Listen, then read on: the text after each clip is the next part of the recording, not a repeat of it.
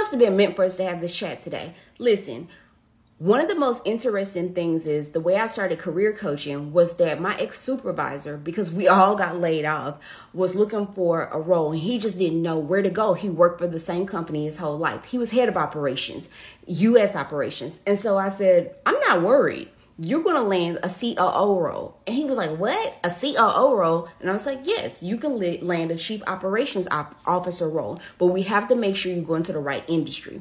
So let's get into it. If you want to become a PM, you can do it. If you want to be a like go into customer success, you can. But I want you to understand your biggest skill set and what people are looking for right now. Okay, that is going to be this. Okay, process improvement.